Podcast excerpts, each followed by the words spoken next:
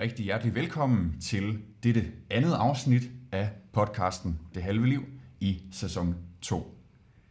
I dag der er ingenting, som det plejer. Vi havde øh, ellers annonceret, at øh, sæson 2 ikke ville medføre de store ændringer, men øh, i dag må være en undtagelse. Vi øh, befinder os nemlig på Aarhus Statsgymnasium i øh, Åbyhøj, hvor jeg jo har gået, og øh, det snakkede vi også om kort sidst, dog i en helt anden sammenhæng, øh, end vi kommer til i dag. Derudover så er vi faktisk heller ikke dem, vi plejer at være. Vi er selvfølgelig jeg, Lukke Jelle Rasmussen, men også min øh, vante og trofaste medvært, Nils Roer Gregersen. Men, øh, men Nils, Ja, vi har jo også en gæst med. det har vi i hvert fald i dag. Ja, og, øh, og uden at øh, fornærme vores øh, ellers øh, gode og fantastiske tidligere gæster, så må roligt sige, at øh, dagens gæst er en, øh, en lidt mere prominent herre. det synes jeg godt, man kan.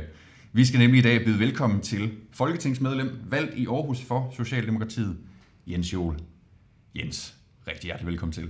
Tusind tak.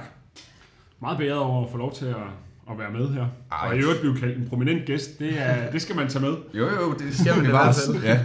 Ej, jeg tror, øh, glæden og æren, den er helt på vores side. Vi er uendelig taknemmelige for, at du øh, har lyst til at stille op her i dag. Det, er, det er virkelig, virkelig fornemt. Du er vant til at, at udtale dig til, til TV-avisen, og du snakkede også lige kort her om, om Deadline og TV2 News ellers. Så at, øh, at udtale dig til det halve liv, det må... Det, det putter også i en, øh, i en, øh, i en fin øh, klasse, synes jeg. Jamen, det er sådan, det skal være. Ja. Det, øh, det halve liv øh, jo specifikt, men generelt set tænker jeg også, at, at, at medier som jeres jo altså i virkeligheden fylder mere og mere. Nu var der lige så, der kom lige en, jeg tror Ja. han var lærer her på, ja. på stedet, ikke? som lige stak hovedet ind og sagde, min datter lytter kun til det halve liv, når hun skal vide, hvad der sker i Danmark. Så, det, så der er jo nogen, for hvem, øh, for hvem de der podcasts øh, Ja. ja. også bliver ligesom, øh, ja, det man, det man får sine både nyheder, men også diskussioner og sådan noget fra. Ja, Ja, så det, det synes jeg, der er vigtigt at, at blande sig i, eller stille op til. Og sådan. noget. Så Ja. gerne. Ja, det er fedt, og øh, det er en rigtig fin præsentation, for vi kommer til at snakke øh, meget mere om øh, medier og sociale medier øh, i den her podcast. Øhm, og det er jo faktisk også sådan på sociale medier, at vi kommer i kontakt til dig. Mm-hmm. Ja. Øhm, det er jo på vores, øh, vores Instagram-profil, hvor vi har en profil for det halve liv, hvor vi så kunne se, at du øh, en gang imellem likede vores opslag, eller fulgte med og fulgte os derinde. Og øh, svært behøvede det ikke at være. Så øh, skrev vi en besked til dig, og øh, en halv time efter, så tækkede der en ny besked, ind, at det vil du gerne. øhm, så det er i hvert fald noget af det, vi kommer til at øh, snakke om i dag, og øh, sociale medier og medier generelt, øh, Ja. og høre dit perspektiv på det. Mm. Øhm, og du kan høre vores unges, hvis du er interesseret i det. Øhm, Gerne. det, øh, det tænker vi i hvert fald blandt andet. Ja. Øhm, Ja, og så øh, det vi snakkede om sidst, faktisk også i forhold til sociale medier, det er det her nye sociale medie.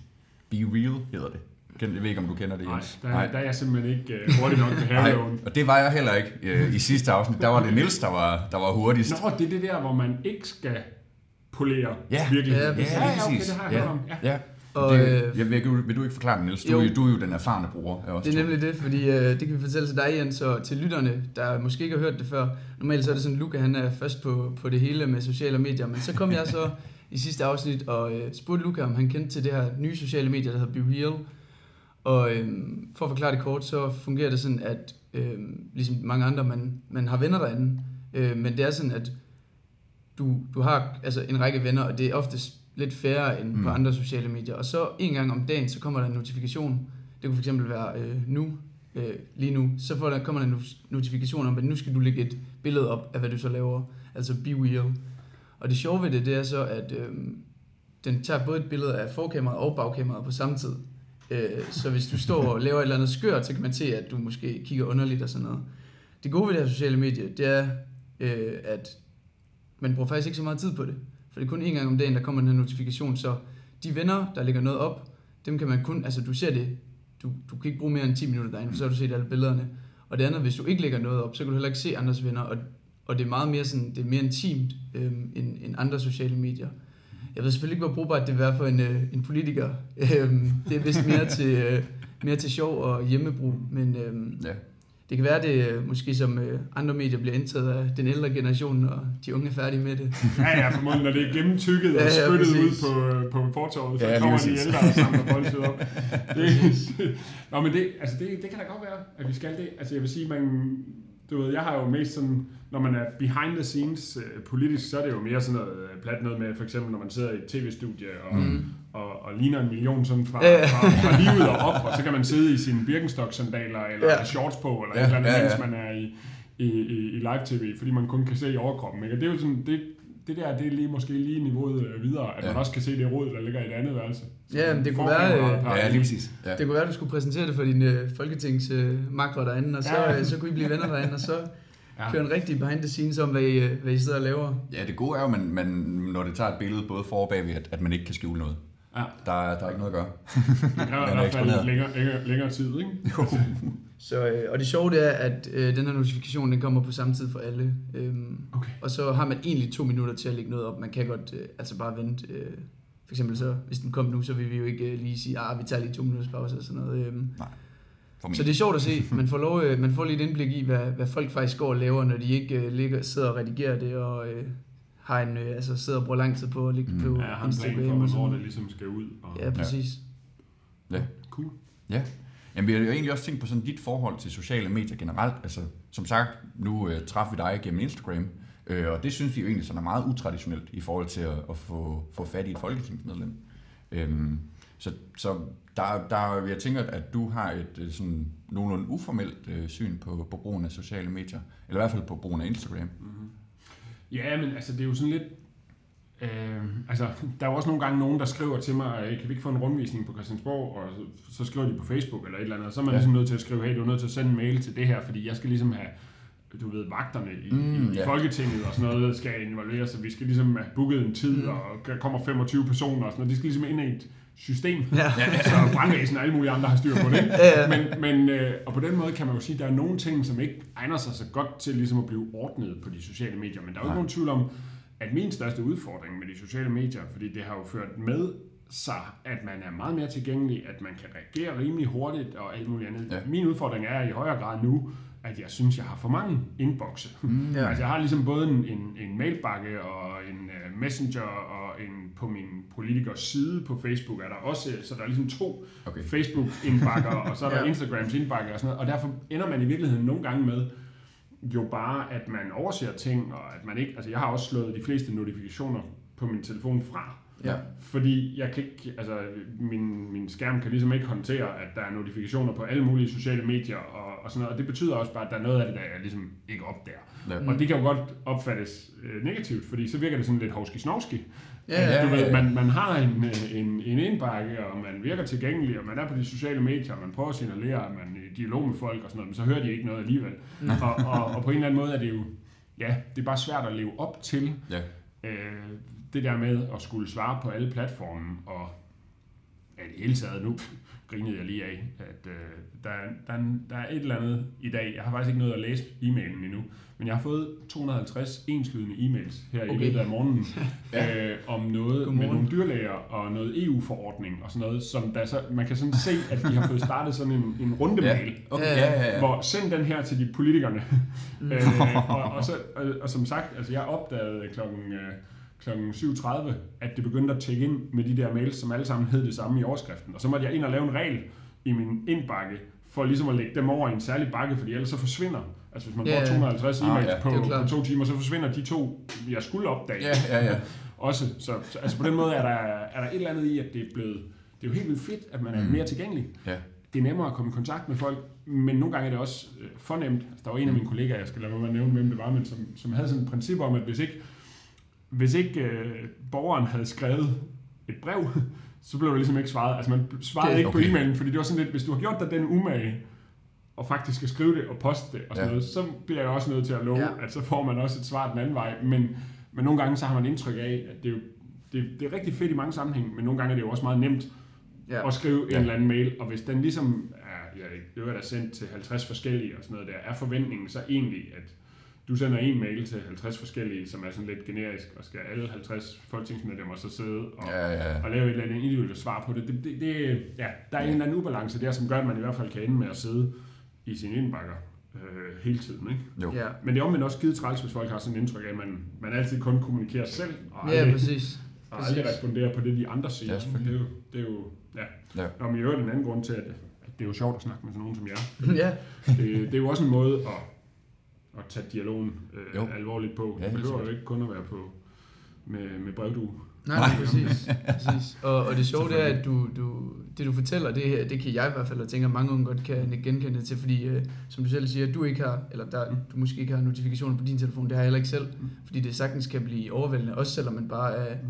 helt anonym person. Ja. Øhm, så bare sådan nogle notifikationer, dem øh, bliver man nødt til at slette, eller slå Ja. fra, fordi der kommer så mange, og man kan ikke blive forstyrret hele tiden. Øhm, Nej, men det er jo også fordi ens attention span bliver jo simpelthen bare, altså man bliver jo, jeg har i hvert fald en oplevelse af, at vi, at, at vi bliver dårligere til at være i nuet, og mm. vi bliver dårligere til at koncentrere os, og vi bliver dårligere til, hvis man hele tiden har den der telefon liggende, og man sidder og prøver at læse et eller andet, eller man prøver Mm. at tænke sig om, eller man prøver at lytte til et eller andet, og hvis der så hele tiden er sådan et bip over i, Ja, i, klart. i, sådan i, i Ja. udkanten af din opmærksomhed, Ja. som det kan godt være, du kigger, og så tænker, nej, det behøver jeg ikke at gøre noget ved lige nu, men du har lige Ja. du har lige haft blikket over mod det og vendt dig væk, og dermed så har du også fået smadret din koncentration. Ikke? Og det er jo...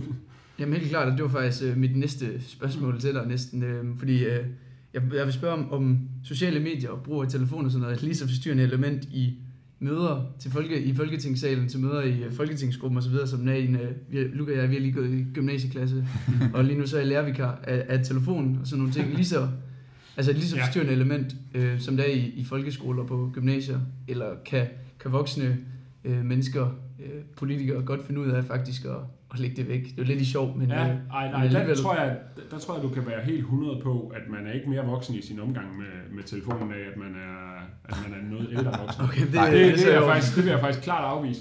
Måske nærmest tværtimod. Ja, Ja. Altså, der, der var nogle af, øh, der var nogle af, mine venner sådan med teenagebørn, og som, som, som lavede, de sagde, de havde lavet, at de unge gjorde sådan noget, nogle gange, at de lavede, en, de lavede stacking, altså de smed telefonerne i sådan en stak Ah, mm. oven på hinanden, når de mødtes, ah. og så ja. lå de ligesom der, og så, når der var en eller anden af telefonerne, der vibrerede, eller sådan noget der, så vidste man jo ikke, om det var ens egen, Nej. og sådan noget der, men hvis man så ligesom, altså, så var der en, en eller anden straf i godsøjne for ligesom at kigge på den, ja, ja. men altså sådan Ja, for at tvinge ja. hinanden til, at vi lægger det væk, Ja. og så Ja. kigger vi på den en gang i timen, om der var Ja, ja, ja. ja. andet, der var meget vigtigt eller sådan noget. Ja. Og jeg tror, min pointe med det er bare, og jeg kan jo tydeligvis ikke helt redegøre for det, men at jeg tror, at der er rigtig mange unge mennesker, som er vokset op med det her, Ja. som Mm. er begyndt at tænke over, hvordan kan vi have en bæredygtighed i Mm. vores brug af sociale medier? Hvordan kan vi stadigvæk være til stede? Hvordan kan vi på en eller anden måde håndtere det? Og der tror jeg, at folk, som er på den anden side af 40, som jeg selv lige har rundet for et par år siden, ikke? altså vi, Mm. vi er måske kommet så sent på den bølge, så vi heller ikke rigtig har fået tvunget os selv til at, at forholde os til det. Og sådan Nej. noget. Og jeg, så jeg tror i virkeligheden, der er nogle unge mennesker, som har et sundere forhold Okay. til ja. det, øh, fordi at, ja, måske et bedre blik på, at det også ødelægger noget, selvom det jo virker Mm. Underligt, fordi jeg kan huske dengang, det ikke var en mulighed. Ikke? Ja. Ja, ja, selvfølgelig. Øh, men, men ja, så, og jeg tror, vi som samfund i hvert fald bliver nødt til at diskutere, mm. hvordan får vi det lagt væk. Det er da så kompliceret en lille smule på Christiansborg for eksempel, fordi jeg snakker også tit med, når jeg har besøg af gymnasieklasser og andre fra, fra, fra Aarhus, ikke? så når de er inde på besøg, så siger de, hvorfor sidder I altid med jeres telefoner fremme, eller et eller Ja, andet. ja. Og, og det er jo både rigtigt og forkert, fordi det sender jo et helt forkert signal om, jamen altså koncentrerer du dig ikke om det, der foregår, eller et eller andet, men nogle gange så sidder man jo faktisk også og diskuterer live Ja. det, der foregår. Mm. Øh, og, og, og derfor så er det sådan, det er jo både godt, fordi man kan diskutere med nogle borgere om, det kan også være sådan lidt, du ved, øh, hvor det egentlig handler om på Twitter at sidde og vinde krigen om, hvad det er, journalisterne skal huske fra den debat. Ja. Ja. Eller, eller, eller, og det er bare for at sige, det, det er jo også et arbejdsredskab for os, men det er jo ikke det samme, altså det, at, at det er muligt at diskutere real time, og at det er ret afgørende, altså når der er en eller anden øh, diskussion mellem Mette Frederiksen og Søren Pape i Folketingssalen, Ja. Mm. så kan man sige, så i løbet af den første time efter den diskussion har været der, der har øh, linjen på, hvem var det, der vandt den diskussion, hvad var det, det handlede om, øh, hvordan vinkler man det, Ja, ja, ja. er jo blevet taget af netredaktionerne og har kørt på TV2 News eller, eller, altså, og derfor også på de sociale medier. Og derfor kan man jo sige, det er ret vigtigt, at man der ligesom diskuterer ind i det og er med Ja. live, real time på de sociale medier. Men det betyder jo også, at den politiske debat nogle gange bliver sådan meget ja, real time, og så om to timer, så er det, man diskuterede allerede irrelevant, fordi Mm. altså, det, det, det, er jo ikke, det er jo ikke, det, er, det inviterer jo ikke til eftertænksomhed. Nej. Nej. Og Nej, det- man lige sådan sætter det ind i en større kontekst, Mm. eller lige sådan prøver at trække nogle historiske paralleller, eller Nej, nej. prøve at vurdere, er det her egentlig et større problem, end det vi diskuterede i går, eller er det et mindre problem? Altså, ja. på den måde er der en masse proportioner, der går tabt, når alting skal gå hurtigt. Ja.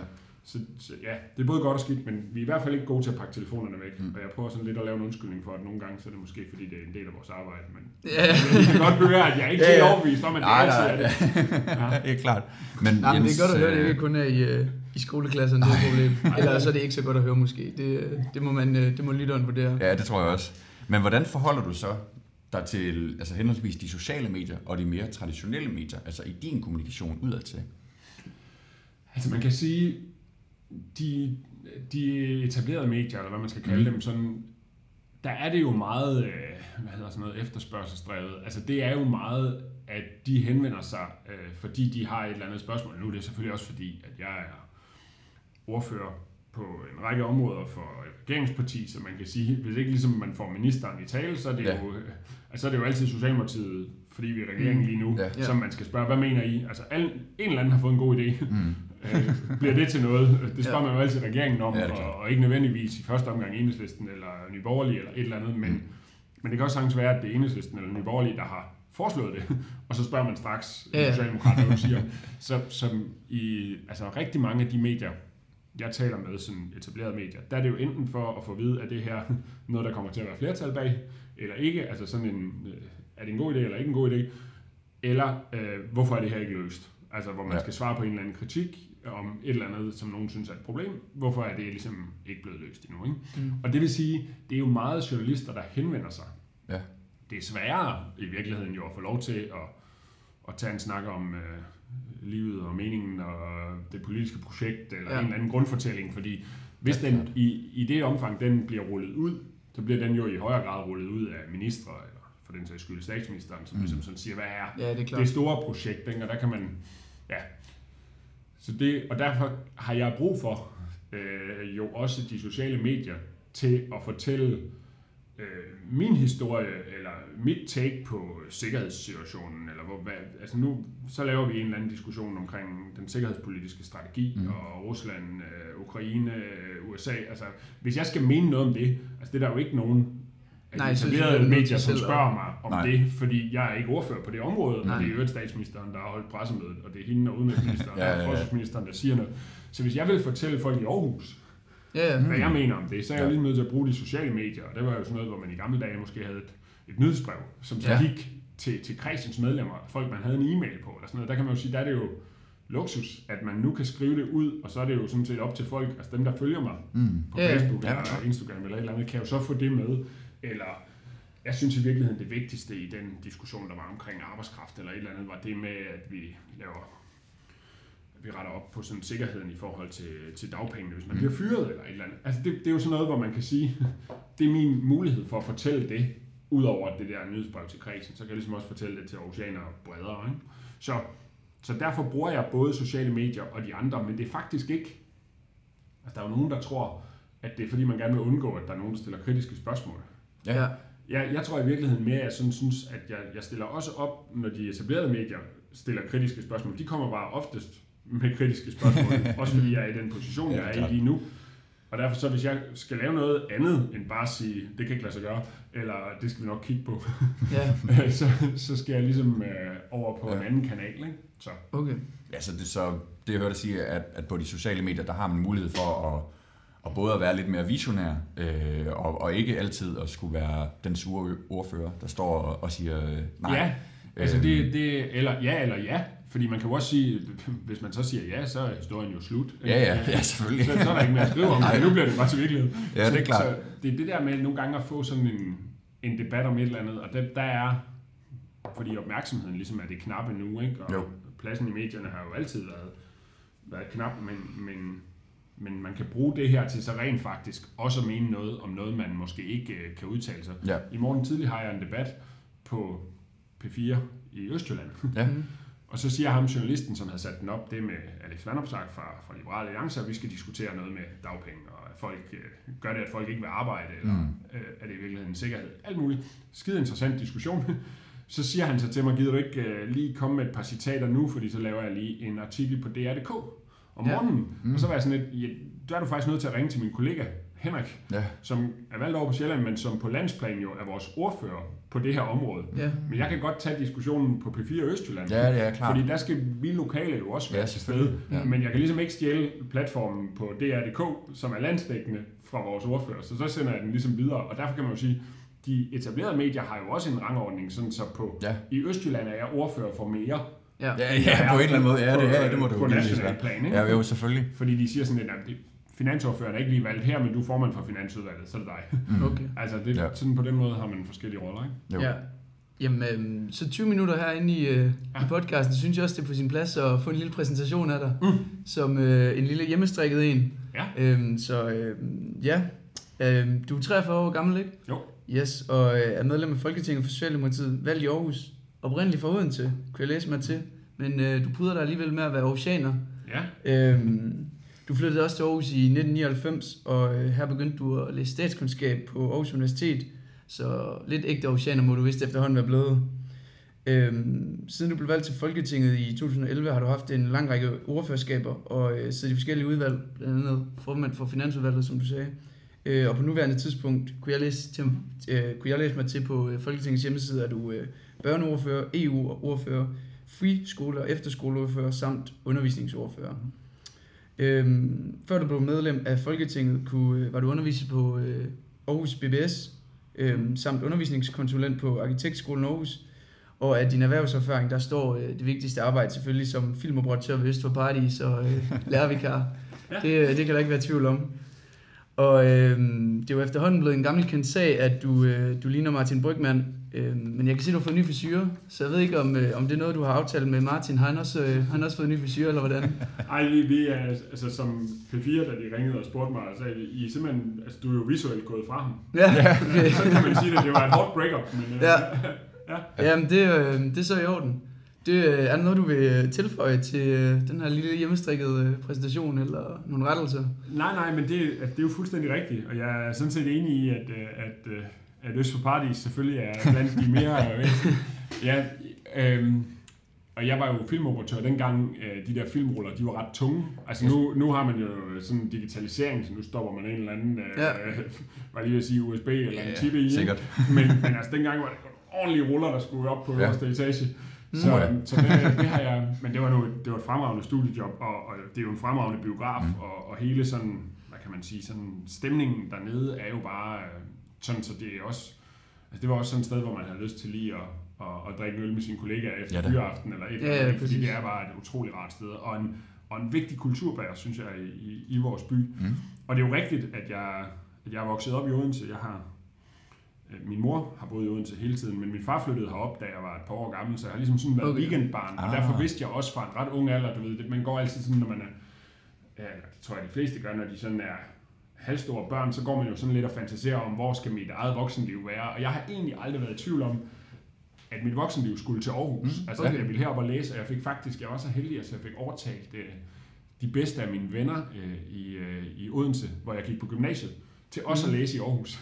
Så vi rykkede sådan en, en øh, fire stykker herop, og nu er de så i mellemtiden kommet til København, og sådan, det, det, er jo, det er jo, hvad det er, og, ja. og der er sket meget, men, øh, men det var i hvert fald hele tiden klart for mig, at Aarhus var det sted, jeg skulle studere og læse og sådan noget. Og det var jo både noget med, at jeg ligesom havde været vant til at komme her, fordi min far boede her, men det var også bare fordi Aarhus er simpelthen bare en federe by at læse i. Altså Ja. der er, det, det er en større del af byen, som er ung. Mm. Øh, altså uddannelserne er mere sådan samlede, de dominerer mere i bybilledet, synes jeg, end de gør i København, hvor de sådan også ligger meget spredt, og hvor det er sådan, altså så jeg, jeg synes egentlig på mange måder, at, at, at Aarhus kan noget der. Så Ja. ja. men jeg synes jo også, der var en, der sagde til mig en dag, du gør det nu meget godt, men du er vist ikke herfra.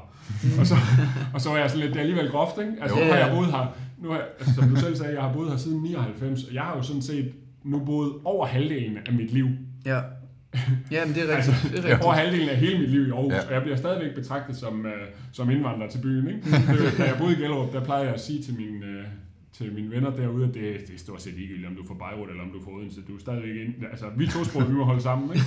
Så, Det, er, det, er, det er hårdt i, i Aarhus. ja, det er altså lidt hårdt. Ja, men Jens, vi kunne godt tænke os at tage sådan, øh, på sådan en lille øh, biografisk øh, tidsrejse her, og vi kunne faktisk rigtig godt tænke os at, at høre noget omkring, hvem du var, da du var omkring vores alder som, øh, som henholdsvis 20 og 21-årig. Øhm, vi kan godt tænke os at høre om, hvilken type du var i skolen og i, i gymnasiet. Ja, og vi kan lige fortælle uh, til dig og lytterne, at uh, Luca og jeg, vi har sabbatår, så vi, uh, vi færdiggjorde vores gymnasium her i sommer. Ja. Øhm, og blev Men det her studenter. hørte jeg godt i julespecial. Nå, Ja. ja, okay. Der, der, der var der lidt, det var jo, det, det, det kan vi også måske komme tilbage til, men der var nogle ret sjove betragtninger om det der med, hvad man, hvad man kan lave, og hvor meget, Ja. hvor meget man egentlig savner den der hverdag. Og Ja. jeg, kan bare, jeg husker det virkelig bare, som om jeg var ekstremt glad for, at den der kronisk dårlige samvittighed, man har haft i alle de der år, hvor man Ja, har gået ja. i skole, Ja, at den ikke var der. Til gengæld var jeg ret ligeglad med, om jeg skulle arbejde hele tiden. ja, Altså fordi at det med, at man ikke havde dårlig samvittighed over nogle lektier, eller et Ja, eller andet, ja, ja. Det, det, det, gav, det frisatte en helt utrolig stor energi. Ikke? Okay, Mhm. ja, ja, klart. Øhm, nå, men, men ja, hvad var jeg for en? Altså, jeg tror... Jeg har jo... Øhm, altså, jeg har altid været rimelig glad for at gå i skole, og Mm. har også passet udmærket ind i skolesystemet. Altså, jeg har altid været sådan en, som, som klarede mig relativt godt i skolen, men uden at det sådan havde... Altså, du ved, ikke den bedste i klassen, og ikke sådan, men det har, det har, været, det har været ret fint, ikke? Mm. Og jeg tror også, jeg har været sådan moderat grundig med det. Det, det vil jeg sige, det, det blev lidt udfordret, da jeg så læste videre. Ja. Mm. Altså også fordi, at, øh, at jeg ligesom begyndte sådan at, at bruge meget krudt på, på politisk engagement og frivilligt arbejde og, og sådan nogle ting, som ligesom sådan gjorde, at man måske ikke helt fik, øh, fik læst lige så meget, som man, som man burde gøre. Mhm. Mm-hmm. Men, men ja, og jeg havde, øh, altså da jeg, jeg, det var jo i Odense, jeg, i Voldsmose, at jeg gik på gymnasiet, og jeg var, det var jeg super glad for, men da jeg så, så stoppede der, så har jeg faktisk, øh, så havde jeg nogle år, hvor jeg underviste som lærervikar, og så var jeg teatertekniker om aftenen. Mm. Mm. Så jeg havde ligesom dagjob på, på en skole, og så, Ja. og så på teater øh, om aftenen. Og det var jo sådan, det var egentlig ret fedt, fordi ja, jeg synes bare, det, jeg synes, det var et spændende hvad hedder sådan noget, miljø at være i, og, og der er sådan en eller anden virkelig holdånd. At så, jeg bilder mig ind, det er sådan lidt ligesom, når man øh, altså på en efterskole, eller Ja. ja. det, det er Ja. virkelig sådan en familie, ikke? man bygger frem mod den der premiere, og det skal bare køre, og det nærmest i, i døgndrift i ugerne op til og sådan noget der, ikke? og så er der den der fælles følelse af, nu lykkes det, og vi, Ja. vi kom i mål og sådan noget. Det var jeg egentlig meget fascineret af. Jeg har også jeg har spillet band i mange år og sådan noget, så, så på et tidspunkt troede jeg måske, at det var noget af det, øh, jeg skulle, og så endte jeg i virkeligheden med at droppe det igen, fordi jeg kom i tanke om, apropos det som en af jer, jeg kan ikke huske, hvem af jer, der siger det i julespecial, men det der med at, at arbejde, når andre folk har fri. Ja. Øh, hvem var det, der havde Det var café? mig. Det var Ja, dig, Luca, der var på caféen, ikke? Jo. Altså, hvor man sådan... Altså, der, jeg kunne godt mærke, at det passede ekstremt Mm. mm. godt til mig, og mit temperament og mine lyster, men jeg kunne også godt mærke, at det passede bedre til at være 21, Ja. end at være 41 og have nogle Ja. børn, øh, Ja. man også Ja. kan. Og derfor så er jeg, altså, jeg, jeg kan godt mærke, at jeg synes, skulle man det må trække tænder ud, hvis man er på en restaurant, eller hvis man er på i øvrigt en, et teater, eller Mm. mm. musikscenen, eller altså alle de der steder, hvor man er enten øh, gastro, eller oplevelsesøkonomi, eller øh, Ja, ja, ja, underholdning og sådan noget, fordi man jo på en eller anden måde er på, når andre folk har fri. Og det, Ja. ja. Nu har jeg så valgt at være i politik, det er lidt håbløst. Ja, jeg Der skulle lige sige, også- hvordan, hvordan er det sådan noget? Ja, ja. Var, jeg vil så også sige, det var ikke meningen, jeg skulle Nej. have været politiker. det, var, det, det, men, det, det er en gammel skade, men det var ikke desto mindre ikke planen. Så ja, Ja. ja. så det var derfor, Ja. jeg egentlig endte med sådan ikke at hoppe på det der tog. Det kunne jeg godt have fundet på. Mm. Altså, Okay. jeg synes faktisk, det var virkelig sjovt. Ja. Men hvad, du må have haft et par, par sabbatår, Ja. eller hvad? Ja, og det, det skyldes egentlig, dengang var det jo så, det var jo mens man trak øh, nummer Ja. øh, til, om man skulle ind og springe. Og jeg, jeg trak ikke frinummer, og skulle derfor i Dragonregimentet i Holstebro, tror jeg, men, men valgte så at være, øh, altså blive militærnægter, og, Ja. og fik så arbejde på et teater. Mm. Og så opdagede de der folk bare i den her branche, at det var jeg faktisk meget god til. Og så da jeg ligesom var færdig med at være militærnægter, så fik jeg bare Ah, ja. ja. tilbud om at arbejde okay. på forskellige, sådan, Ja, ja, ja. jeg var rundt med nogle danseforestillinger, øh, og jeg var rundt med forskellige Ja. teaterstykker i, i, ja, det var jo mest i Odense, men det var også andre steder, jeg har også været på, på nogle scener her i byen, som, som med, med lyd og lys. Ja, Altså, okay. Der kommer pludselig øh, farligt mange sammenhæng mellem øh, dit og mit liv, og alligevel ikke, Okay. fordi øh, jeg har også lige været øh, værnepligtig ved JDR, altså Jyske Dragonregiment. Dog ikke militærnægter, det er jo... Øh, Nå, det har men- været her fra august til, Ja. øh, til november, og det er jo, det er jo frivilligt i dag. Øh, eller det er alle, du skal jo selvfølgelig ind og trække et nummer osv., men øh, de fleste er i hvert fald frivillige. Så ja, det jeg er også egentlig mit indtryk, at det, er- altså, der, der er relativt mange af pladserne, som bliver... Altså, der Jamen, er rimelig tror, mange, det der er- melder sig, og derfor Mm. behøver man ikke udkommandere ret mange. Jamen, jeg tror næsten, det er alle. Ja. Ja. Jeg kan huske på et tidspunkt, der, der spurgte en, en, en officer, hvor mange af jer er frivillige, og jeg tror det var, eller hvor mange, han sagde faktisk mange ikke frivillige, jeg tror der var en eller to, der rækte hånden op. Øh, og nu er jeg lærervikar, og øh, arbejder, øh, arbejder om aftenen i Fytex, øh, dog ikke øh, filmoperatør, øh, men øh, eller Filmoperatør var jo så også først, da jeg kom på Jamen uni. teatertekniker, Ja, så, ja. så øh, det, øh, det er meget sjovt. Ja, Det det kan var være faktisk en øh, fremtidig undervisningsordfører, der er Og jeg- I øvrigt, I øvrigt så vil jeg gerne sige, at øh, Ja. jeg har jo selv været øh, en del af problemet, så vedgået. Men altså, det der med, at, at os ufaglærte undervisere i skolen, er jo grundlæggende set mm. uholdbart. Altså, vi, Ja. mangler jo, vi mangler jo uddannede lærere, og der er jo ikke nogen tvivl om, at, at det, at så mange undervisere i folkeskolen, uden egentlig at være læreruddannet, mm. er en udfordring. Og man Ja, kan sige, klart, kunne, klart. de, kunne de skaffe læreruddannet, så ville de heller ikke ansætte hverken dig eller tidligere mig.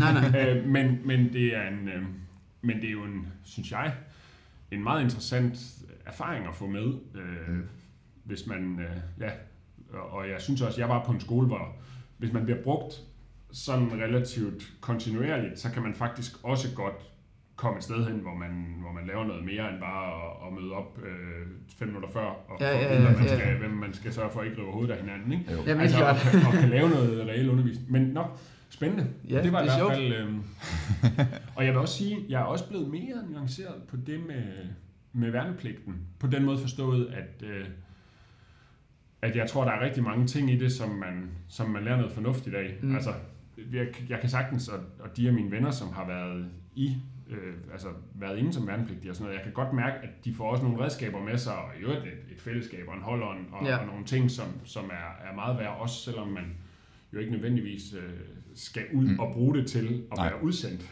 Jamen, så er der nogle redskaber og nogle, og nogle læringer, både om en selv og om dem, man er sammen med, som kan være gode at have med. Ja. Mm. Men Jens, øh, så der, der efter gymnasiet i, i den periode der, hvad, hvad, hvad gik du ligesom og tumlede med, og hvad for nogle overvejelser gjorde du der om valg af uddannelse Mm, mm, og sådan mm. din fremtidige, dit fremtidige liv? Jamen altså, jeg, jeg troede, jeg skulle være pædagog, inden jeg gik ud af skolen. Ikke? Mm. Øhm, eller inden jeg gik ud af gymnasiet. Og da jeg så havde været lærervikar et par år, så var jeg faktisk, så var det faktisk det, der var meningen. Mm. Øh, så Altså, jeg, at du skulle være lærer? ja, at jeg, skulle være, at jeg skulle være folkeskolelærer.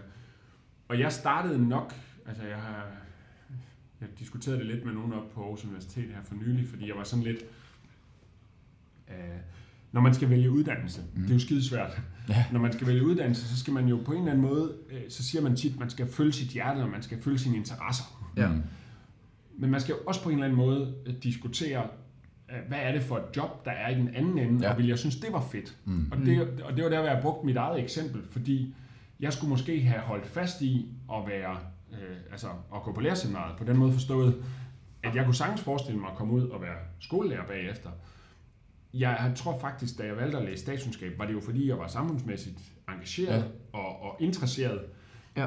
Men jeg havde virkelig ikke noget behov for at skulle ud og være øh, embedsmand øh, i en kommune eller i, i staten eller et eller andet. Så mange af de, nu kan man lave alt muligt med statskundskab, men, men mange af de jobs, som man typisk ender med som statskundskaber, dem havde jeg ikke nødvendigvis nogen, noget ønske om at træde ind i. Så hvis jeg havde valgt, altså når jeg valgte alene med interessen for samfundsfag og Mm. samfundsforhold og statskundskab, så var det egentlig måske lidt uovervejet på den måde forstået, at jeg havde ikke lige tænkt fem år frem, og Nej. jeg troede måske egentlig bare, at jeg skulle læse i et par år, og så over på lærerseminaret, Ja. og faktisk øh, lave det, der var, Ja, okay. var meningen, jeg Ja. skulle uddanne mig til. Ikke? Jo. Så, og, og, og der tror jeg i virkeligheden, at, at når man står der som ung menneske, så skal man jo både prøve at lave et målbillede på, uanset hvor svært det er, fordi du kan jo alt muligt med næsten alt. Ikke? Altså, Mm. at du skal være på arbejdsmarkedet i 40-50 år Ja. Ja, ja. Alligevel, ikke? så lad være med at tro, at du sidder fast i et eller andet bestemt. Men, men jeg synes, det var... Jeg kunne i hvert fald godt selv have brugt, at jeg både havde valgt med interessen, men også have valgt med, hvilken funktion, eller hvilket job, eller hvilket kunne jeg se mig selv i. Ikke? Mm. Øh, og så tror jeg ikke, jeg havde. Så havde jeg nok ikke valgt statskundskab, hvis det ligesom havde peget frem på et eller. At jeg så på studiet løb ind i Svend Augen, som jo også var her fra byen, og som var folketingsmand i, i, i 40 år i, i den kreds, jeg Ja. selv nu er i, og sådan noget der, og blev grebet af klimaomstillingen og den grønne dagsorden, og han var jo verdens, altså faktisk tror jeg, er verdens bedste øh, miljøminister nogensinde, ikke? Og, altså det, det, det, det, siger de ikke kun i Aarhus, vil jeg sige. Det har Okay, også mødt, okay. har mødt folk i Kina, som har sagt det. Altså det, Ja, er- hold det, er- han, han var faktisk, nej, men han spillede en meget stor rolle i forhold til Mm. også Kyoto-protokollen og alle de der første klimaaftaler og sådan noget. Og eksport af farlig affald, som blev forbudt. Og alle mulige ting. Nå, men det er ligegyldigt. Ja. Det er tidspunkt. Pointen er, at jeg løb ind i ham, og Dan Jørgensen og andre, og så greb tingene jo ligesom hinanden, Ja, og så endte jeg i, i, i politik, fordi jeg ikke kunne lade være. Ja. Ja. Men det var ikke det, der var planen. Altså, jeg, Nej, nej. jeg vil sige, hvis jeg, jeg har også nogle gange sagt, hvis, hvis jeg skulle have, hvis jeg havde vidst, at jeg skulle vælges, så havde jeg jo så havde jeg måske læst noget, som havde været lidt mere populært. Lige nu er de jo meget sure over politikere, der har læst statskundskab. Ikke? Ja. Ja. Og jeg er sådan lidt, jeg har jo ikke læst det for at blive politiker, jeg har Ja, læst det, fordi jeg interesserede mig for samfundet. Ja, ja, ja. og så er det så også derfor, jeg er blevet politiker. Ja. Men det er ikke ligesom, det var ikke på den måde en karrierevej. Nej. Nej. Men hvad er så sådan din holdning til sabbatår? Altså, nogen øh, synes jo, at det er det rene øh, sløseri, at, øh, at Niels jeg her, vi går og tumler et par år øh, og får noget erhvervserfaring. Men, øh, men andre vil jo også rigtig gerne have, at man, øh, man kommer hurtigt igennem uddannelsessystemet og kommer ud på arbejdsmarkedet. Jamen, altså jeg tror i virkeligheden, at det, nu siger du, at man går og tumler, og, og, og, og på mange måder kan det jo være Mm. mm. fornuftigt. Ja. At tumle med sig selv og blive klogere på sig selv. Og sådan noget. Det, det har jeg, altså, jeg synes jo ikke, man skal gå og lave ingenting, men der er jo mange måder at blive klogere på sig selv. Ja. Og, og, og det at have et arbejde, kan jo også være en måde at få afsøgt, Ja. hvad kunne jeg egentlig godt tænke mig at lave på den anden side af en uddannelse. Det kan også gøre, at man bliver skarpere på sin uddannelsesvalg.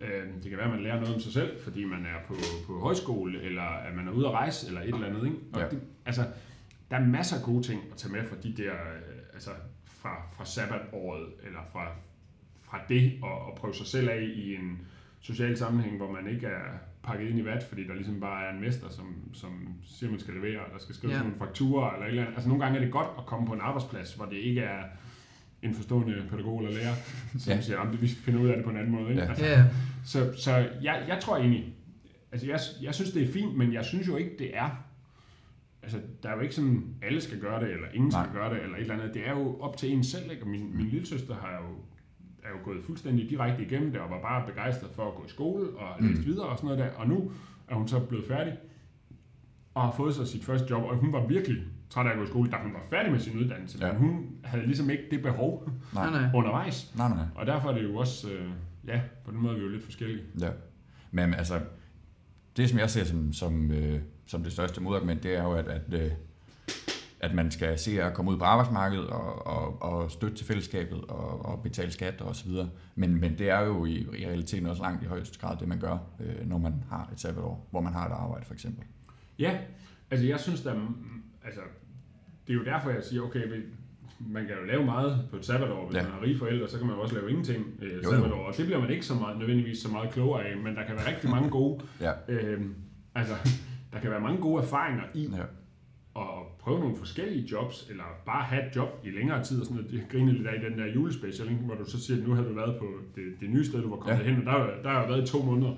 og, det er sådan lidt, og, og når, man, når man lige blev student i sommer, så to måneder over sådan relativt lang tid. Ikke? Ja, for satan. Altså, og jeg er sådan lidt, jeg, det er lige gået op for mig, at jeg her i, i september, der havde jeg været 10 år i Folketinget. Ikke? Det kom Jo. lidt bag på mig, da jeg opdagede det. Mm. Men på den måde er, er, er tid jo også relativt. Mm. Og, og det år, efter man er kommet ud øh, af sin ungdomsuddannelse eller et eller andet, der flytter man sig jo helt vildt meget, og derfor er to måneder faktisk paradoxalt nok relativt lang Ja. ja. tid Ja, i det klart. år, hvor det i mit arbejdsliv eller øh, i mit familieliv og sådan noget jo er, er relativt kort tid. Ja. Ja. Øhm, så jeg, jeg synes, det, det skal man gøre, men man skal jo også... Øh, jeg synes, man skal bruge det til at, at få snuset til noget af det, man, Mm. man ikke ellers øh, ser og sådan noget. Og jeg er jo ikke... Altså, hvis man skal sige noget positivt om, om en, en konkollega, eller hvad sådan noget hedder på moderne dansk, men, men altså det der Lars Løkke, han har snakket om sådan i forhold til...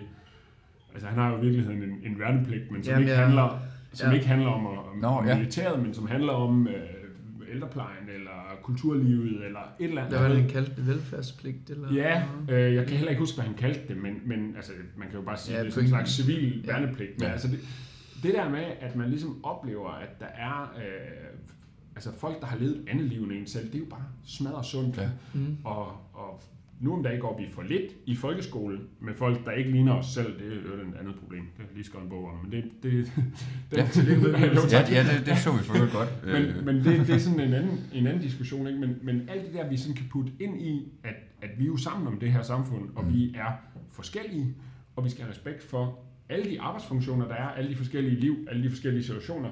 Og det får man jo bedre, hvis man har venner på tværs af det, eller hvis man har oplevet det, eller et Ja. eller andet. Og jeg tror også, hvis man ender, uanset Altså, jeg kender også mange, som i deres sabbatår måske har været på et plejehjem eller et eller andet. Det kan godt være, at de ikke ender med at blive socialhjælper, men de har en anden respekt for, at det arbejde skal også gøres, og mm. hvad det indebærer, og en anden forståelse for det. Ja. Mm. Selvom de så måske selv ender med at blive ingeniører og har gået utrolig lang tid i skole. Ja. Ja. Altså, det, det er bare vigtigt. Ja, Så, så man, kan, man kan faktisk lære meget af, Okay. af de der ting, det synes jeg. Helt sikkert.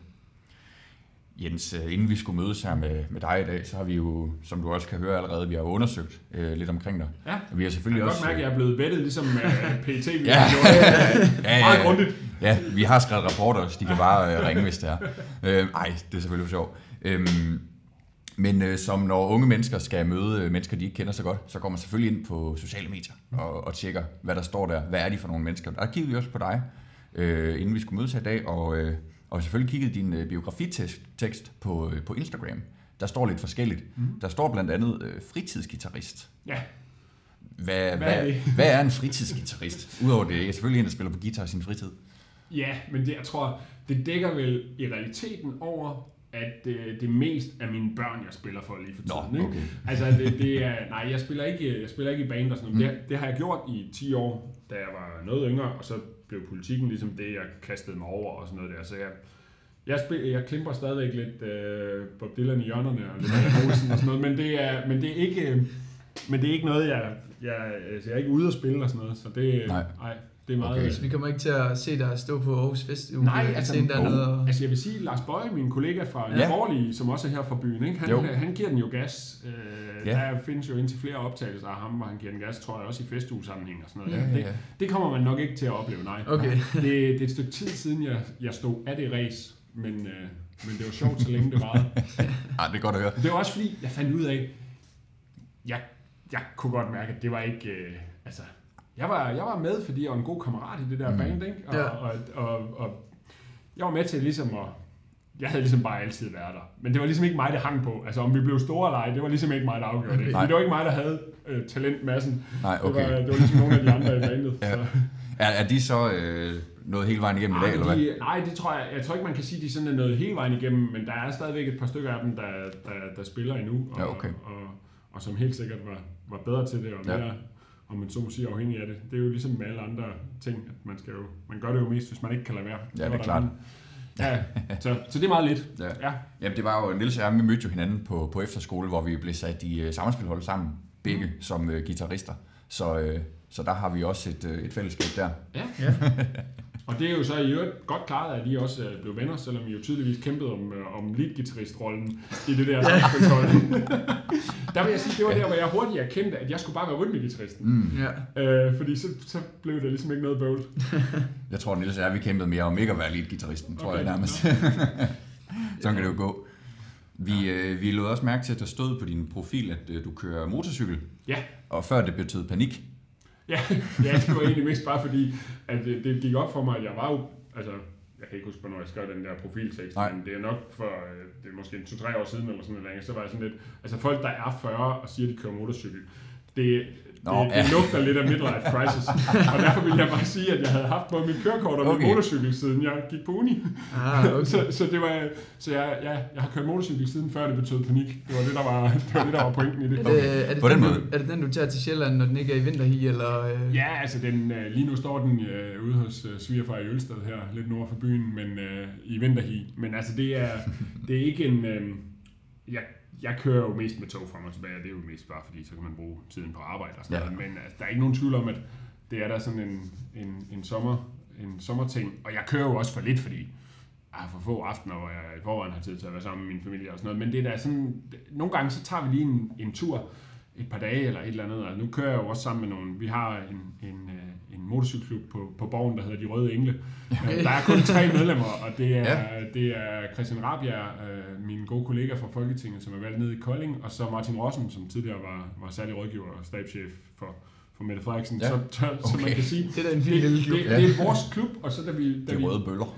de, de røde engle, og da, og da, vi, øh, da det breakede, så stod Ekstrabladet samlede den op, og, og Ja. røde, røde politikere laver fod, øh, motorcykelklubber, og, sådan og så var der også nogen, der skrev til os, sådan noget, må vi ikke være med i motorcykelklubber, og sådan noget. Jeg var sådan lidt, jo, men altså, vi, det er bare ikke en, altså, det er en fin klub for de der ture, vi tager, Ja. Og det er jo rigtig godt, men, men vi kører simpelthen ikke stabilt nok til, at vi sådan kunne tillade os at invitere andre Ej, folk okay. med. Og der er næsten altid en pressemeddelelse, eller en diskussion i salen, eller et ordførermøde, eller et eller andet, som Mm. ender med at udskyde. Eller sådan noget. Så det er, ej, Ja. Men jeg, jeg sætter meget pris på det, og det er, det er, nogle, gode, øh, det er nogle gode ture, vi har rundt omkring. Ja. Ja, vi tænkte ellers på, om det var, om du havde skrevet det, fordi at, øh, om det var sådan en form for vælgermagnet til at, til at tiltrykke et, øh, et, et, et, et, ja, du beskrev det også, beskrev det også som et lidt øh, specielt segment. Ja, nej, altså det, øh, men det er jo en, det er faktisk, øh, hvad kan man sige, sådan, det er jo en gammel skade, fordi at øh, mine forældre kørte også motorcykel, da jeg var Ja. barn, og vi havde, øh, jeg har sådan en, en del billeder af mig selv øh, og min mor og resten af AMC, Arbejdernes Motorcykelklub, øh, som går i march for altså mod atomkraft, eller Okay, okay. et eller andet andet, som sådan meget øh, 70'er, 80'er-agtigt. Så, så ja, jeg har været, øh, jeg, jeg husker det, jeg, var også, øh, jeg har også været på motorcykelture i, som barn, Ja. sådan Okay. til Spanien og sådan noget. Også inden jeg havde en fornemmelse af det. Som jeg sagde den første aften i Nordtyskland, at jeg, ej, jeg, jeg skal ikke have mere at spise, jeg tror, jeg venter til vi kommer til Spanien. Så kiggede de på mig, så sagde jeg, der går 14 dage, så min mor så. Ah, okay. så det, ja, var jeg ikke helt med. Nå. Nej. Jens, vi har også sådan tænkt på, på det her skæld øh, mellem øh, offentlig og privat person. Og hvad du ligesom gør for at, at holde en linje derimellem, fordi at når man som dig er, er aktiv på, på et medie som Instagram, som er så forholdsvis uformelt, øhm, hvad, hvad, hvad det gør man for at holde det adskilt? Og hvad er vigtigt for dig i den sammenhæng? Mm. Ja, det er jo en smadret svær diskussion. Altså jeg, jeg har sådan en ambition om, at øh, mm, jeg forestiller mig egentlig, at mine børn, men man skal jo altid passe på med at, at udskrive løfter og sådan noget, men jeg forestiller mig egentlig, at mine børn forsvinder fra min Instagram-profil, når de begynder i skole. Mm. Altså, Mm. når de bliver der omkring 6 år eller et eller andet. Og det er jo sådan, fordi jeg tænker, de skal jo på en eller anden måde, altså jeg synes ikke, det er specielt indgribende, om der ligger børnebilleder af en, men de skal jo på et eller andet tidspunkt, skal man jo give dem selv muligheden for Ja. Og definere, hvornår jeg er på, på, på et eller andet socialt medie. Og i øvrigt er det jo træls nok at være børn af en politiker, som Ja. andre folk har holdninger Ja, til. klart. Det kan, der er forhåbentlig også nogle fordele, men, men altså det der med, at, at andre folk de, uh, har holdninger til det, det, det kan jo være en udfordring. Så, så jeg har sådan tænkt, det er en konkret overvejelse, jeg har haft. Ja. Omvendt er det jo også klart, at jeg, jeg føler jo også en del af det, jeg arbejder for som, som børneordfører, når vi diskuterer daginstitutioner og hverdagen til at hænge sammen og alt muligt andet, så synes jeg jo på en eller anden måde også, at det er vigtigt om mig, at, at jeg jo selv øh, stopper dem i, i, øh, i ladcyklen Ja. og, og kører på tværs af rigsvangen og, og afleverer ungerne, og, og hvad er det for noget, altså hvad er det for nogle nummeringer, hvor mange voksne er der, Ja, ja. Hvordan oplever man øh, coronasituationerne eller nedlukningerne, eller hvad det nu kan være. Altså det, på en eller anden måde er det jo med til at forme mig som politiker, også ja. det jeg selv øh, lever. Og jeg er jo med på, at vi som politikere jo skal repræsentere flere end bare lige vores eget liv. Ja. Men vores egne erfaringer, og den vi er, er jo også en del af det. Og det er derfor, at jeg ligesom også synes, at det giver mening, Mm. at det fylder noget. Øhm, men, men jeg synes, det er faktisk det er en, det er en balance, ja. og, jeg, og jeg har i hvert fald diskuteret med mig selv, at på et eller andet tidspunkt er jeg nødt til at fjerne dem, fordi så skal de ligesom selv have lov til at bestemme, ja. hvor meget de laver på de sociale medier og sådan noget. Ikke? Så det er den ene ting, og så har jeg sådan lidt, jeg laver jo mest søde opslag om, om mine børn på den måde forstået, at jeg, når jeg, jeg, jeg skriver heller ikke sådan, altså der er forskel på at, at lave opslag fra, nu spiller vi fodbold i haven, og så du ved skrive, øh, vi har en krise herhjemme, fordi at øh, den ene har en kronisk sygdom, eller et eller andet. Mm. Altså nu Mm. sidder jeg bare og opfinder frit, eller du ved, der er Ja, ja, nogle af mine kollegaer, som skriver, hvad, hvad er vores... Øh, altså, nu, nu, nu, har jeg, nu løber jeg så så meget, eller nu øh, er jeg på slankekur, eller nu, altså, jeg, jeg Ja. synes på en eller anden måde, personligt selv synes jeg ikke, at øh, sygdomshistorik, eller, eller slankekur, mm. eller udfordringer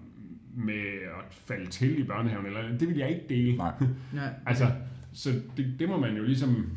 Jeg kan godt se, at det kan være en, at det også kan være en styrke, du ved, hvis man har kæmpet med at få børn eller et eller andet. Så det der med, der er jo nogen, der så ligesom bliver champions af at diskutere barnløshed, og hvad gør det, og ufrivillig barnløshed, og hvorfor, altså, det kan sætte ord på for rigtig mange mennesker, som kæmper med det, og derfor skal man jo nogle gange vælge, og der vil jeg egentlig helst, når jeg går ind i sådan nogle diskussioner, vil jeg egentlig helst lade det være afkoblet fra, fra min familie, fordi jeg er med på, at det også giver en eller anden troværdighed. Altså Ja. sådan, jeg har selv oplevet det, men jeg synes Ja. ja. også, det kommer meget tæt på. Ja. Okay. Altså, Klart. det, det er sådan, og det, det, ja, det har jeg meget respekt for, hvis folk gør, men jeg kan godt mærke, at der, der er grænser for, hvad jeg ligesom synes, vi skal dele Ja. om vores privatliv, selvom man godt må vide, at jeg selvfølgelig også har et øh, personligt liv, eller Ja, hvad man kan sige. ikke? Mm.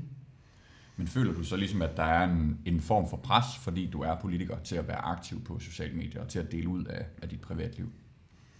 Altså mindre det sidste, Mm. end det første. Jeg, jeg, synes, jeg synes, der er et ekstremt pres for at være aktiv på de sociale medier. Og det er jo både sådan i forhold til at opretholde en eller anden øh, algoritme, der gør, at jeg kan komme ud med de budskaber, Mm. jeg ligesom har, når de er vigtige. At så skal der ligesom også, altså den skal ligesom holdes ved lige. Eller, altså, Ja. jeg kan godt sådan mærke, og der er fra, fra Christiansborgs side, fra partiets side, og fra, altså, det er jo også vigtigt, at jeg som en del af det kollektiv, det er at være i, i Socialdemokratiet, også er med til at fortælle historien om, hvad laver Socialdemokratiet egentlig. Mm. Så jeg, jeg synes egentlig, det er rimeligt nok, men jeg kan godt mærke, at, at, at de sociale medier er jo også, altså det er jo virkelig arbejde for mig. Det er jo ikke særlig, det er ikke særlig meget sjov ballade. Så jeg føler ikke sådan, Nej. At der egentlig er et pres for, at jeg skal eksempelvis øh, tage billeder fra vores have, Nej. på den måde være Ja, ja, okay. eller et eller andet, men, men, jeg, men jeg føler, der er et pres for at være aktiv på de sociale medier. Mm. Okay. Øhm, og det kan man så fylde med både noget politisk og noget mere personligt, for Ja. ja. ligesom sådan at få det til at, at fylde mest gelinde. Ja. Men, øh, men det er helt klart, øh, altså jeg vil, hvis jeg ikke skulle være i politik, så tror jeg, jeg ville droppe mine profiler. Ja. Ja. Ja. Og helt ærligt. Okay. Okay, Jamen, men det var, det var også interessant, fordi at netop det, at, at der er mange unge, og altså mange, der er anonyme, Mm. mere eller mindre, der er jo, der er jo, det er jo et aktivt valg at sige, jeg vil gerne have en profil, eller jeg vil ikke have en profil, øh, fordi at det tager tid og sådan noget. Øh, så det er også interessant, at for nogen, skal man også bare huske, at så er det jo mere eller mindre et krav. Øh, ikke, Ja. ikke at jeg siger, det er et krav, men alligevel, øh, Nå, du, men, du sætter jo men, selv men jeg ord på, at, opfatter at, det jo jeg Ja, opfatter det faktisk som et krav. Ja. Øh, altså ikke et krav nogen andre, nej, nej, men et krav, jeg synes, jeg er nødt til, eller det, det er nødvendigt for ja, ja, ligesom at, at kunne blive valgt og Ja, det fortælle pakken. historier. Ja, Ja. det er en del af pakken. Ja. Men det er en af de dele af pakken, som jeg er mindre begejstret for, Ja. vil jeg sige, ja, okay. øh, og som jeg godt kunne leve uden. Ja, det kan jeg godt forstå. Ja, for det kan jo godt være øh, svært bare at, altså for dig så bare at slukke og sige, nu lader jeg bare være med at være aktiv eller noget i, øh, i Ja. længere tid, som øh, det har jeg for eksempel selv gjort på et tidspunkt. Så ville jeg være med at gå på Facebook i øh, to og en halv måned eller sådan Ja. noget. Så kunne jeg godt se, at jeg åbnede igen. Der var godt nok mange, der havde skrevet til mig og henvendt sig til mig. Det må være lidt sværere for, for Ja, dig, hvis, det er det. øh, hvis Ja. du skal kunne følge med og stadig blive set. Øhm, Og der kan man jo sige, det er jo så også lidt forskelligt, hvad man, hvad man sidder med, ikke? fordi altså, min gode kollega Mathias Tesfaye, vores øh, udlænding- og integrationsminister, har jo Mhm. faktisk haft lukket ned, øh, det fortalte han Berlinske for et par uger siden, men, men vi andre havde godt opdaget det, at, øh, altså fordi han i et år, siden forrige nytårsaften, ja, faktisk ikke har lagt noget på, Nej. på hverken Twitter eller, eller Facebook eller Ja. noget som helst. Ikke? Og, og der kan man jo sige, nogen er jo også etableret nok til, at man ikke behøver det. Ja. mm, Men for rigtig mange af os andre i rockwool der kan man ligesom sige, at det, det er en stor del ja, ja, af den Ja. ja. tilstedeværelse og den fornemmelse af, hvad man egentlig laver og, Mm. Ja. og sådan noget, ikke? Som, Ja. ja. som gør, at jeg vil have meget svært ved at, at undvære det rent faktisk. Jeg vil psykologisk eller hvad sådan noget, sådan selv for mit eget velfærds skyld, sagtens skulle Mm. undvære det. Okay, okay. det er vigtigt, tror jeg. Ja, okay. Så øh, vil vi prøve at øh, snakke lidt mere om øh, politik, øh, hvis det er i orden. Ja, Øhm, og øh, vi, øh, vi er unge mennesker, så det bliver øh, på, et, øh, på et mere sådan, øh, med, eller det kommer til at handle om ungdom, og, øh, og det at være ung. Øh, og i, øh, Nå, men, øh, i Danmark, øh, der har vi jo et, øh, en statsminister, som øh, kalder sig børnenes statsminister. Vil du, øh, vil du sætte, øh, som en del af Socialdemokratiet, vil du sætte et par ord på, hvor, hvor Socialdemokratiet har, har ført en politik for, for sådan børn og unge, øh, som, som mm-hmm. måske man, man mere vil kunne mærke øh, som, som os og, og børn. Øh, Mm-hmm. Mm. Altså, man kan sige, hele den der diskussion, den er, altså, den er i virkeligheden todelt, fordi man kan sige, der er, i, der er jo hele den diskussion, der handler om, hvad er det, vi tilbyder vores børn og unge, Mhm. mm. altså mens vi andre går på arbejde og, og slider i det og sådan noget. Og hele den der diskussion, vi har haft nu om, og den har jo så været kendt under overskriften minimumsnummeringer, men det handler jo basically om, at vil man betale for, at når der er flere børn, så skal der ligesom også flere penge ud i kommunerne for at sikre, at det ikke bare bliver opbevaring. Ikke? At man faktisk får nogle, nogle udviklende hverdag, at man får gjort nogle af de ting, som, som udvikler børnene, og som gør, at de er trygge og glade og alle mulige andre ting, eller, eller bliver det bare øh, små tyndere og tyndere ud. Ikke? Så hele den der diskussion, og nogle af de meget store penge, ligger jo i hele den diskussion om børnenes hverdag, mens vi andre er på arbejde. Men der er selvfølgelig også en diskussion, der handler, og det er jo sådan meget, kalde det, normalgruppen, eller mellemgruppen af børn, eller et eller andet, men der er Mm. også en diskussion,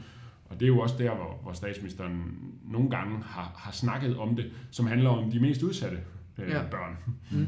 Øh, dem, som, som vokser op i familier, hvor der er misbrug, eller øh, vold, eller forskellige omsorgssvigt, eller et eller andet, hvor man kan sige, der har jo der har vi jo også sagt, at, at vi er nødt til at, om man så må sige, hvis man skærer det meget hårdt til, at, at tænke mere på børnene og lidt mindre på forældrene, Mm. hvis der er brug for, at man faktisk øh, griber ind. Og, og i, i nogle af de situationer har der jo også været talt om det der med børnenes statsminister, og det var jo også som en del af et socialudspil for eksempel, der hedder altid på børnenes side. Ja. Så man kan sige, der er ligesom sådan en bred børnegruppe. Ja.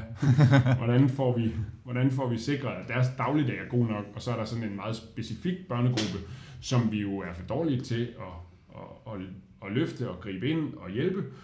Og så er der jo øh, altså, hele den gruppe af børn og unge, som, som faktisk også er bekymrende stabil, men dem, som ikke får en uddannelse, Ja. som slet ikke kommer med på toget, som ender øh, uden uddannelse, men også uden for arbejdsmarkedet på lang sigt. Og det er jo nogle af dem, som, øh, nu er det Nina Schmidt, en anden Aarhus-personlighed, øh, økonomiprofessor, som, som sidder i, i spidsen for den reformgruppe, som ligesom også sidder og kigger på, hvordan kan vi få nogle af dem med, fordi det er faktisk en gruppe børn og unge, som jo ikke er de samme af gode grunde, men som er relativt konstant. Mm. Så Mm. folkeskolereform efter folkeskolereform og, og indsatser, og vi har gratis uddannelse, men alligevel er der en, en relativt stabil, meget for stor gruppe af børn Ja. og unge, som aldrig får hverken uddannelse eller arbejde. Og det, og det er jo også, kan man sige, et fokus, øh, som man er nødt til at have, og der tror jeg, altså, vi har jo lige øh, lavet aftaler om, hvordan man styrker både universitetsuddannelserne og velfærdsuddannelserne Mm. mm. og alt muligt andet, men der er jo også en diskussion af, øh, at nogle af os, der har gået lang tid i skole, eller som på den måde har vores på det tør, vi, vi plejer også at være gode til at råbe op, Mm. og derfor så at den her diskussion har også været en framing af, at vi skal ikke kun snakke om alle de børn og unge, som har ressourcerne til ligesom at råbe op. Vi skal ligesom også snakke om nogle af dem, som ellers bare bliver glemt. Ikke? Okay. Så der er også sådan en, der er også sådan en social balance i det. Men ja, det, det er både bredt og, og smalt. Okay. Ja. Ja. Jamen, jamen, det leder mig faktisk videre til mit næste spørgsmål. Øh, Synes, synes du, og måske også hvordan, at sådan børn og unge, øh, for eksempel igennem øh, altså udvalg og så videre, bliver, bliver inddraget nok i, i politik? Altså øh, personligt, øh, sådan helt, øh, helt personligt og ned på jorden, om, om du synes, at unge, de bliver brugt nok øh, igennem for eksempel øh, børn- og ungeråd videre, ja. øh, eller om man godt kunne øh, altså implementere det mere. Øh, Mm-hmm. Altså det tror jeg, jeg tror helt sikkert, at man kan blive bedre til det. Jeg tror ikke, vi er, altså der kunne være forskellige nedslag. Jeg tror ikke, vi er dårlige til det. nej, for det, det må altså, du gerne, altså det må ja. gerne være et svar. Det, Det, men men jeg, jeg, jeg tror ikke, vi er dårlige til det. Jeg synes, sidste folketingsvalg, som jo kom til at handle rigtig meget mere om klima, nu kan man sige, det har jeg jo ligesom fortalt, at grunden til, at jeg gik ind i politik for 20 år siden, delvis var på grund af klima Ja. og miljø, eller Ja. faktisk primært var på grund af det, og Svend Augen og sådan noget. Så det, det er jo ikke en ny diskussion for mig, men at den fyldte så meget i folketingsvalgkampen sidste gang, Ja. synes jeg i høj grad skyldes børn og unge, Mm. mm. skoleelever, Ja. gymnasieelever, mm. studerende, som havde sagt, det her, det er det vigtigste for os. Ja. Og derfor smed det på dagsordenen. Så det er sådan et eksempel på, at selvom de, mange af dem faktisk ikke havde stemmeret, Nej. så endte det faktisk med at betyde ret meget for den diskussion, og det står på side 1 i forståelsespapiret. Det blev ligesom det vigtigste i forhold til at danne en regering, Ja. Vil man overhovedet øh, sætte ind i forhold til klimaforandringerne. Men i mandags var jeg vært ved sådan en, en EU-unge-høring på Christiansborg, mm. hvor vi havde inviteret forskellige øh, ungdomsuddannelser ind, øh, og, altså fra hele landet, nogle elever til at diskutere, hvad skal EU, det, det handler om, sådan, der er sådan en stor diskussion om fremtidens Europa i gang lige nu i hele Europa. Ja. Okay. Men hvor man så, hvor vi fra Folketingets side og Europaudvalget der, så ligesom havde indkaldt nogle unge til en høring om, hvad synes de var vigtigt på dagsordenen. Og det var sindssygt gode diskussioner, det var virkelig skarpt, men det viste jo så dermed også, at ja, okay, der sad der så altså 120 unge eller et eller andet, og Mm. havde virkelig gode bud på det, men hvor meget Altså, hvor Ja. mange andre unge sidder der egentlig ikke, som vi ikke har hørt, fordi Ja, ja. de ikke var blandt de 120. Og, og, og, og engagerer de unge sig i det her, hvis ikke det var en del af deres undervisning i samfundsfag, Ja. eller hvad det nu var, Ja. ja. så de, om man så må sige, var tvangsindlagt øh, af deres lærer til ligesom at deltage i det. Og ja. der, der har vi jo sådan en eller anden, synes jeg, altså tosidigt ansvar, fordi jeg tror, politikerne kan blive bedre til at sætte det i system. Jeg tror, politikerne kan blive bedre til at invitere ind og lytte til de unge. Men vi har jo også en udfordring, som er lidt bredere, fordi engagerer de unge sig i politik, Jamen det er også det. og engagerer de sig i partipolitik, Ja. eller bliver de så mere aktive i for eksempel klimasagen, eller i øh, dyreværnsorganisationer, eller i et eller andet andet. Og det er der jo ikke noget galt med. Nej, nej. Men man kan ligesom sige, det, det kræver også, at de unge faktisk øh, synes, det er vigtigt at, at være at gå op i, og vil bruge tid på det og sådan noget. Ikke?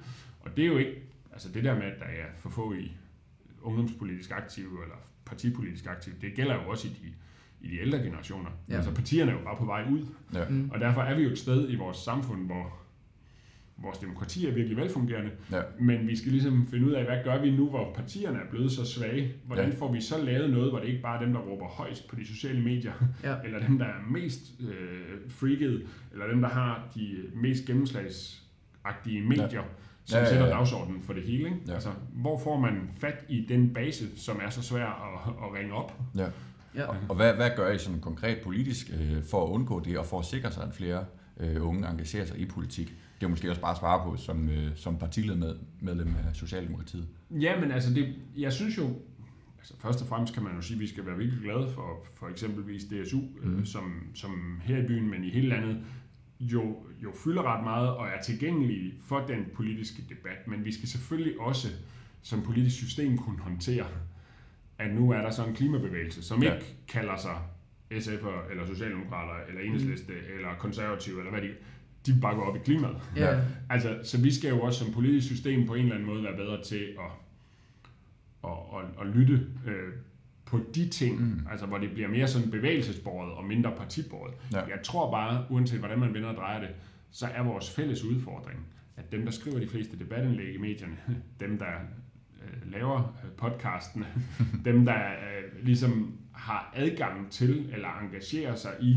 ungdomshøringer eller børne- og ungebyrådet eller, eller, eller, er jo som regel nogen, der har mere, altså flere ressourcer eller øh, har haft en opfattelse af, at der blev lyttet til dem. Mm. Ja. Ja. Og det kan jo godt starte helt derhjemme. Altså Mm. hvis man er vokset op i en familie, hvor, hvor, hvor man ikke blev taget alvorligt ved Ja. middagsbordet, fordi børn de skal bare holde deres kæft.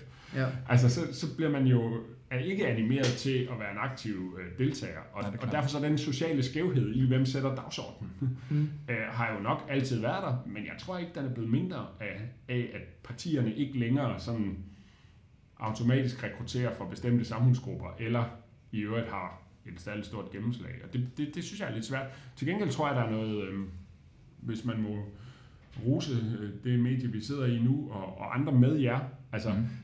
der er også en tendens til, at, at man kan få nogle historier frem, fordi folk kan relativt teknologisk, relativt tilgængeligt Mm. øh, Ja. fortælle historier. Og det betyder, at der kommer mange uafhængige stemmer, ja. Og det er meget nemt at blive journalist, eller podcastvært, eller et Ja. eller andet. Ikke? Ja, ja. Så man kan, Det, man det kan kan vi skrive under på. Ja, ja, men man kan håbe på, at, at det også kan gøre, at vi kan høre nogle af de der historier, Ja som måske er lidt svære at fange. Og i øvrigt, altså, i, i weekenden her, så jeg den der Candice øh, Ja. ja. film. Øh, Jeg er faktisk usikker på, om det er det ene eller det andet, hvad man skal kalde det der. Men hvor bare sådan lidt, det synes jeg var et vindue ind til nogle menneskers liv, som vi ikke ser så meget i Mm. mainstream-medierne. Og det var ekstremt stærkt øhm, at se både, hvad kulturen, altså musikken konkret, betød for de mennesker, og, og det var ekstremt ja, relevant at, s- altså, at få åbnet ind til alle de livshistorier, og Ja. ja. tragedier og succeser og alt muligt, som ligesom lå der, men som ikke bliver fortalt, fordi de ikke findes på forsiden af, af de glittede magasiner. Ikke? Mm. Så, Ja. ja. så det, det er sådan et eksempel på, at, at, at Danmark er jo meget mere broget, end, end hvad man får, hvis man ligesom slår op Mm. Ja, i medierne. Det, okay.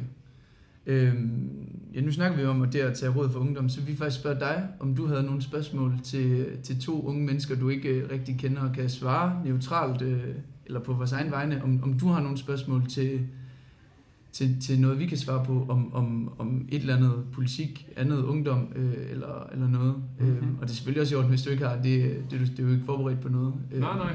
Men hvis der var, vi var bare interesseret i, at, eller give dig muligheden for at spørge øh, to mere eller mindre tilfældige unge Ja. øh, Ja. om noget, hvis, hvis du var interesseret i. Og altså i en eller anden grad også høre om, altså hvad, hvad er det, som I som politikere står og mangler svar på? Hvad er det, der er svært for jer, når I tænker politik øh, til, øh, til børn og unge?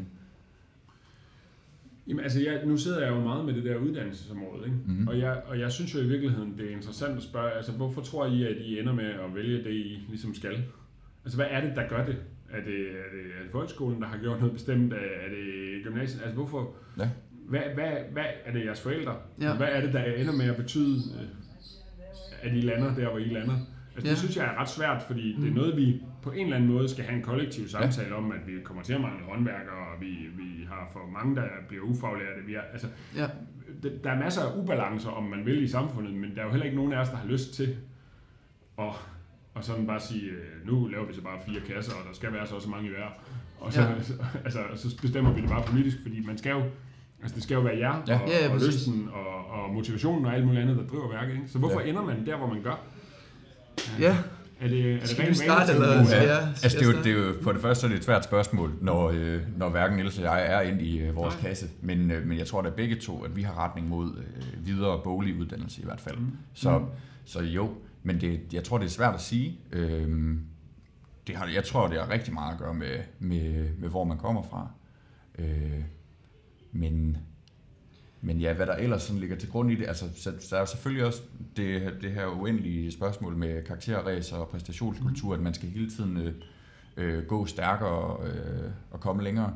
Øh, det tror jeg måske i hvert fald er, er et af svarene, sådan lidt mere generelt i hvert fald. Altså, jeg bliver i hvert fald øh, jeg bliver glad, når jeg hører din historie, fordi øh, at, øh, eller altså ikke at, ikke at, det, altså at det ikke går så lige ud, at øh, man faktisk øh, på en eller anden måde mere eller mindre af vejen finder ud af det, øh, eller tager nogle valg, øh, måske man er lidt i tvivl, men så alligevel så finder man en eller anden vej til det rigtige, og det er ikke bare en, en snorlige, øh, snorlige vej. Og så øh, hvis, altså hvis vi skal sætte det lidt på, på spidsen, så øh, der er mange i min familie, der, der er læger, og øh, og for eksempel i gymnasiet, der er både min bror og søster, de, øh, de havde biotek, øhm, og min søster, hun er faktisk lige blevet øh, færdig som læge, og det er min far også. Og det, havde, det valgte jeg så selv i 1.G, og der fandt jeg så ud af efter et år, at øh, det var ikke noget for mig. Jeg var meget mere interesseret i samfundsfag, den samfundsfaglige del, og så, øh, så skiftede jeg linje, øh, og det, nu, altså, nu kan det godt være sat lidt på en spids, men det var altså trods, at min, min familie mere eller mindre kommer fra en meget lægelig øh, familie, hvor, hvor det, det er det, der er mange, der vælger, og, og den vej, de skal leve. Øh, så, så valgte jeg så, at jeg går, jeg personligt synes, at det med samfundsfag er meget mere spændende.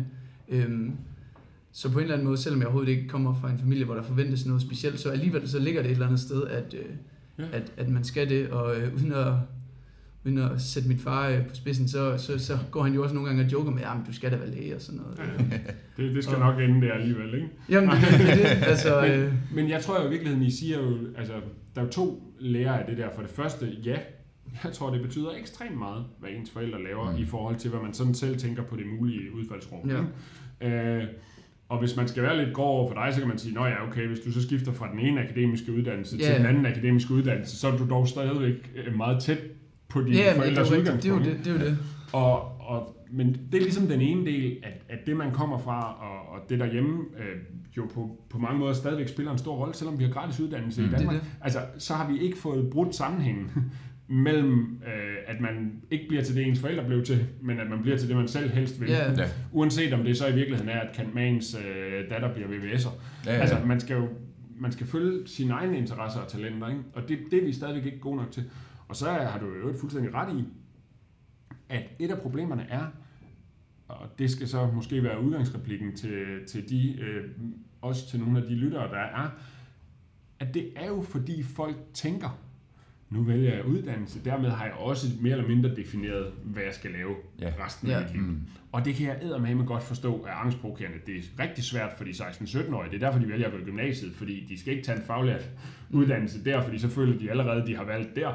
Det er også svært for den 21-årige Ja. at vælge, hvor skal man hen. Og der tror jeg bare, jeg har brug for at sige, altså få afdramatiseret det der, både fordi vi kommer til at leve i en verden, som er så foranderlig, så vi skal blive ved med at uddanne os, og kunne skifte spor undervejs. Mm. Og også fordi jeg selv har oplevet, at man kan ikke forudse, hvad det er, der ender med at definere præcis, hvilken hylde man lander på, eller hvordan det bliver. Og i øvrigt, så tror jeg, det er underkendt, øh, at øh, altså, der er jo også rigtig mange faglærte, som du ved, så er de taget en faglært uddannelse, arbejder nogle år som et eller andet, så bliver de enten rejsemontører og tager rundt i hele verden og installerer ventilationssystemer eller vindmøller eller et eller andet. Det kan også være, at de omskoler sig og bliver bygningskonstruktører eller Mm. ingeniører eller et eller andet senere hen. Ja. Så, så uanset hvor man egentlig går hen, så tror jeg bare, man skal, man skal gøre noget, man synes giver mening, og, og noget, hvor man kan se, at man kan lave noget meningsfuldt bagefter. Men man skal jo også vide, at det er jo ikke et valg, du har truffet, og så kan du ikke lave det om. Nej, Nej. præcis. Og, og, og så, så lad os sænke skuldrene, Mm. og lad være med apropos præstationspres og alt muligt andet, og få gejlet hinanden op til, Ja. at det er nu, Jamen lige netop. du afgør, om Ja, du bliver til ja, noget. Vi jamen, kan jo det- for helvede ikke alle sammen få Nobelprisen. Altså, vi bliver jo ikke alle sammen Einstein.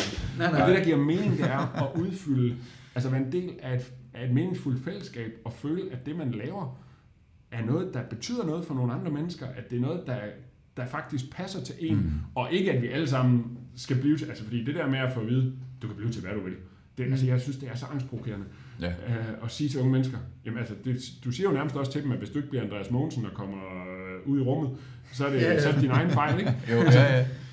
Og det, det er der jo ikke nogen af os, der kan leve op til. Nej, så ikke. skuldrene ned, og så Ja. take it easy. Vi vil Jamen. faktisk her som, som det sidste have spurgt dig om, øh, om det var så tre gode råd til, til unge. øh, det kom du her med, nogle af dem i hvert fald, men de råd var i hvert fald også lige mødt op på øh, unge, som ønsker at blive mere politisk aktive. Hvad kan man gøre der?